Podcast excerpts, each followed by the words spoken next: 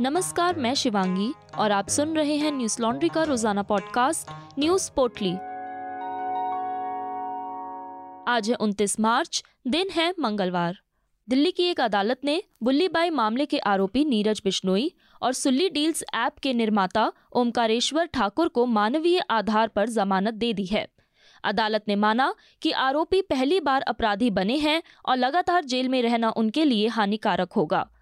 अदालत ने आरोपी व्यक्तियों पर सख्त शर्तें लगाई हैं ताकि वे किसी गवाह को धमका ना सकें और किसी भी सबूत को खराब ना कर सकें। शर्तों में शामिल है कि आरोपी व्यक्ति किसी भी पीड़ित से संपर्क, प्रभावित और प्रेरित करने का प्रयास नहीं करेगा। समाचार एजेंसी एएनआई के मुताबिक कोर्ट के आदेश में ये कहा गया है कि आरोपी शख्स सबूतों से छेड़छाड़ नहीं करेगा जाँच अधिकारी को अपना संपर्क विवरण प्रदान करेगा, अपना फ़ोन चालू रखेगा और आईओ को अपनी लोकेशन प्रदान करेगा। आदेश में ये भी कहा गया है कि आरोपी देश छोड़कर नहीं जाएँगे और हर तारीख को अदालत के सामने पेश होंगे। साथ ही जमानत पर रहते हुए एक समान अपराध नहीं करेंगे। बता दें कि बुल्ली बाई ऐप को लेकर कुछ समय पहले काफ़ी घमासान हुआ था और सोशल मीडिया पर यह चर्चा का विषय भी बना हुआ था। याद दिला दें, दिल्ली पुलिस ने गिटहब के ऐप पर नीलामी के लिए मुस्लिम महिलाओं की तस्वीरें अपलोड किए जाने की शिकायत मिलने के बाद अज्ञात लोगों के खिलाफ एक जनवरी की रात को एफआईआर दर्ज की थी। मुंबई साइबर पुलिस थाने ने ऐप को विकसित करने वालों और इसे प्रोत्साहित करने वाले ट्विटर हैंडल के खिलाफ भी मामला दर्ज किया था। बुल्ली बाई ऐप गिटहब नाम के प्लेटफॉर्म पर मौजूद था।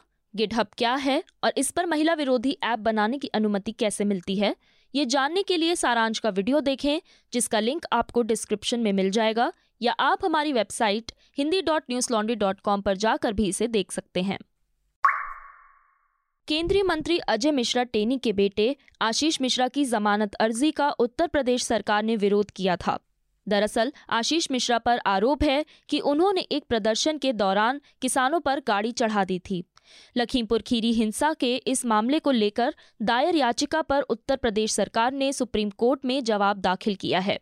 दाखिल किए गए जवाब में यूपी सरकार की तरफ़ से कहा गया है कि आरोपी आशीष मिश्रा की जमानत के खिलाफ अपील दायर करने का फैसला संबंधित अधिकारियों के समक्ष विचाराधीन है। ये आरोप पूरी तरह से गलत है कि यूपी सरकार ने इलाहाबाद हाईकोर्ट में आशीष मिश्रा की जमानत का विरोध नहीं किया। इलाहाबाद हाईकोर्ट में भी आशीष मिश्रा की जमानत अर्जी का पुरजोर विरोध किया गया था। यूपी सरकार ने लखीमपुर खीरी हिंसा में एक गवाह पर हमला करने के आरोपों से भी इनकार किया है। सरकार ने कहा है कि होली पर रंग फेंकने को लेकर निजी विवाद के चलते गवाह पर हमला हुआ था। यूपी सरकार ने इन आरोपों से इनकार किया है कि हमलावरों ने धमकी दी थी कि अब जब बीजेपी यूपी चुनाव जीत गई है तो वे उसका ध्यान रखेंगे। यूपी सरकार के मुताबिक झगड़े के चश्मदीदों का कहना है कि ऐसा कोई बयान नहीं दिया गया था। लखीमपुर हिंसा के सभी पीड़ितों और गवाहों के परिवारों को लगातार सुरक्षा मुहैया कराई जा रही है। गवाहों को हथियार बंद गनर मुहैया कराए जा रहे हैं। गवाहों के लिए नियमित सुरक्षा मूल्यांकन किया जाता है हाल की बातचीत में उन्होंने सुरक्षा व्यवस्था पर संतोष व्यक्त किया है।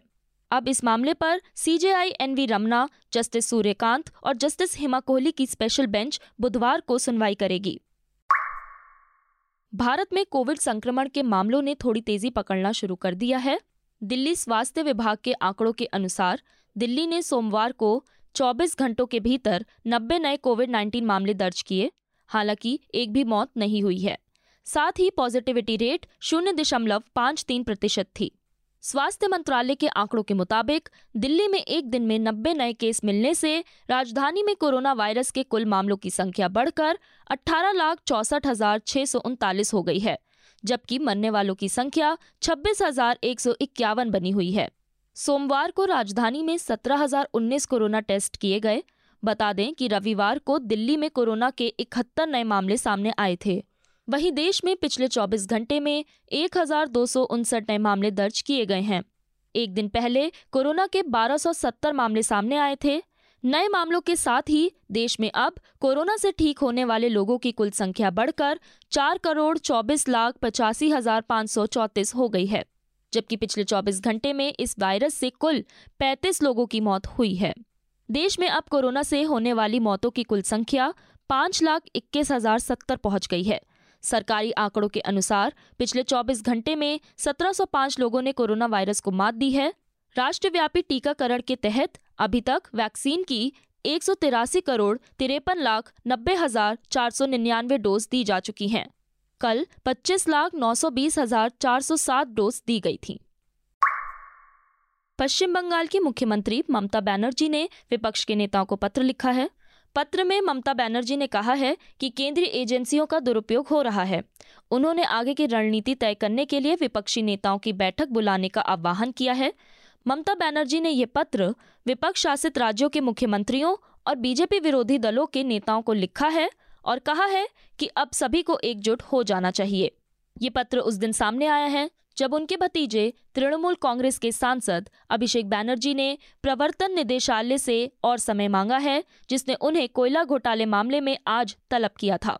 ममता बैनर्जी ने लिखा है कि लोकतंत्र पर बीजेपी के द्वारा सीधा हमला किया जा रहा है और वो इसे लेकर काफ़ी चिंतित हैं। केंद्रीय एजेंसियों जैसे सीबीआई, केंद्रीय सतर्कता आयोग यानी सीवीसी ईडी और इनकम टैक्स का इस्तेमाल राजनीतिक विरोधियों को निशाना बनाने के लिए किया जा रहा है। बीरभूम में हुई हिंसा की सीबीआई जाँच के मामले में ममता बनर्जी ने केंद्र सरकार पर हमला बोला था। ममता बनर्जी के सांसद और भतीजे अभिषेक बनर्जी और टीएमसी के कई अन्य नेताओं के खिलाफ भी केंद्रीय एजेंसियाँ कार्रवाई कर रही हैं। ममता बनर्जी मोदी सरकार पर केंद्रीय एजेंसियों का दुरुपयोग करने का आरोप लगाती रही हैं। मुख्यमंत्री ममता बनर्जी ने अपील की है कि सब एक साथ आएँ और एक साथ बैठकर आगे की रणनीति के बारे में विचार करें। बंगाल विधानसभा के चुनाव में बीजेपी को करारी शिकस्त दे चुकी ममता बनर्जी ने कहा है कि ये वक्त की ज़रूरत है कि सभी प्रगतिशील ताकतें साथ आएँ और दमनकारी ताकतों के खिलाफ लड़ें। श्रीलंका के विदेशी मुद्रा भंडार में आई कमी के बाद आर्थिक मुसीबतों और बढ़ते ईंधन के दामों से निपटने के लिए भारत ने करीब डेढ़ अरब अमेरिकी डॉलर की वित्तीय सहायता दी है। श्रीलंका के राष्ट्रपति गोडबाया राजपक्षे के साथ बैठक में भारत के विदेश मंत्री जयशंकर ने द्विपक्षीय संबंधों की समीक्षा की। बैठक के बाद जयशंकर ने ट्वीट किया कि उन्हें भारत से निरंतर सहयोग का आश्वासन दिया जाता है। विदेश मंत्री जयशंकर बिम्स्टेक की बैठक में हिस्सा लेने कोलंबो पहुँचे थे। बांग्लादेश, म्यांमार, थाईलैंड, नेपाल, भूटान, श्रीलंका और भारत इस संगठन के सदस्य हैं। विदेश मंत्री ने इस दौरान श्रीलंका के शीर्ष तमिल नेताओं से भी मुलाकात की और उनसे अल्पसंख्यक समुदाय की आकांक्षाओं सहित राजनीतिक तौर पर उनके सशक्तिकरण को लेकर चर्चा की। राष्ट्रपति के बाद श्रीलंका के वित्त मंत्री बासिल राजपक्षे से मुलाकात के बाद जयशंकर ने ट्वीट किया कि श्रीलंका की आर्थिक स्थिति और भारत की सहायक प्रतिक्रिया पर चर्चा हुई। हम अपनी नेबरहुड फ़र्स्ट नीति पर चलना जारी रखेंगे। श्रीलंका में लगातार गहराते आर्थिक संकट और ज़रूरी सामान की बढ़ती कीमतों की वजह से देशव्यापी विरोध प्रदर्शन शुरू हो गए हैं। ईंधन की कमी के बाद जयशंकर ने इस दौरे पर लंका आईओसी का दौरा भी किया, जो कि इंडियन ऑयल्स की स्थानीय सहायक इकाई है। बता दें कि श्रीलंका में पेट्रोलियम पदार्थों की ज़्यादा कमी है। सरकार को पेट्रोल पंपों पर सैनिकों को तैनात करना पड़ता है। तेल की भारी कमी होने पर श्रीलंका में प्रदर्शन हो रहे हैं। गाड़ी वालों को टंकी फुल करने के लिए लंबी लाइनों में लगना पड़ता है। श्रीलंका पूरी तरह से आर्थिक मंदी की चपेट में है। श्रीलंका में पर्याप्त विदेशी मुद्रा न होने से देश में पेट्रोल, डीजल, खाने पीने के सामान और अन्य ज़रूरी चीज़ों का आयात नहीं हो पा रहा है। श्रीलंका के लिए विदेशी आय का सबसे बड़ा स्रोत पर्यटन है और कोविड 19 महामारी से वह सुस्त पड़ गया है। न्यूज़ लॉन्ड्री एक स्वतंत्र समाचार वेब पोर्टल है। यानी हम अपनी खबरों के लिए किसी से विज्ञापन नहीं लेते, बल्कि आपके सहयोग से हमारे रिपोर्टर ग्राउंड पर उतरकर आप तक सच लेकर आते हैं। पाँच राज्यों की चुनावी यात्रा के लिए आपसे मिले सहयोग से न्यूज़ लॉन्ड्री के रिपोर्टर आप तक वो मुद्दे लेकर आए, जो कहीं दब गए थे। इस एनएल सेना प्रोजेक्ट को इसके अंजाम तक पहुँचाने के लिए हमारे सभी पाठकों को शुक्रिया। आज ही न्यूज़ लॉन्ड्री को सब्सक्राइब करने के लिए हमारी website news laundry dot com पर जाएँ और गर्व से कहें, मेरे खर्च पर आज़ाद हैं खबरें। आज बस इतना ही। आपका दिन शुभ हो। नमस्कार।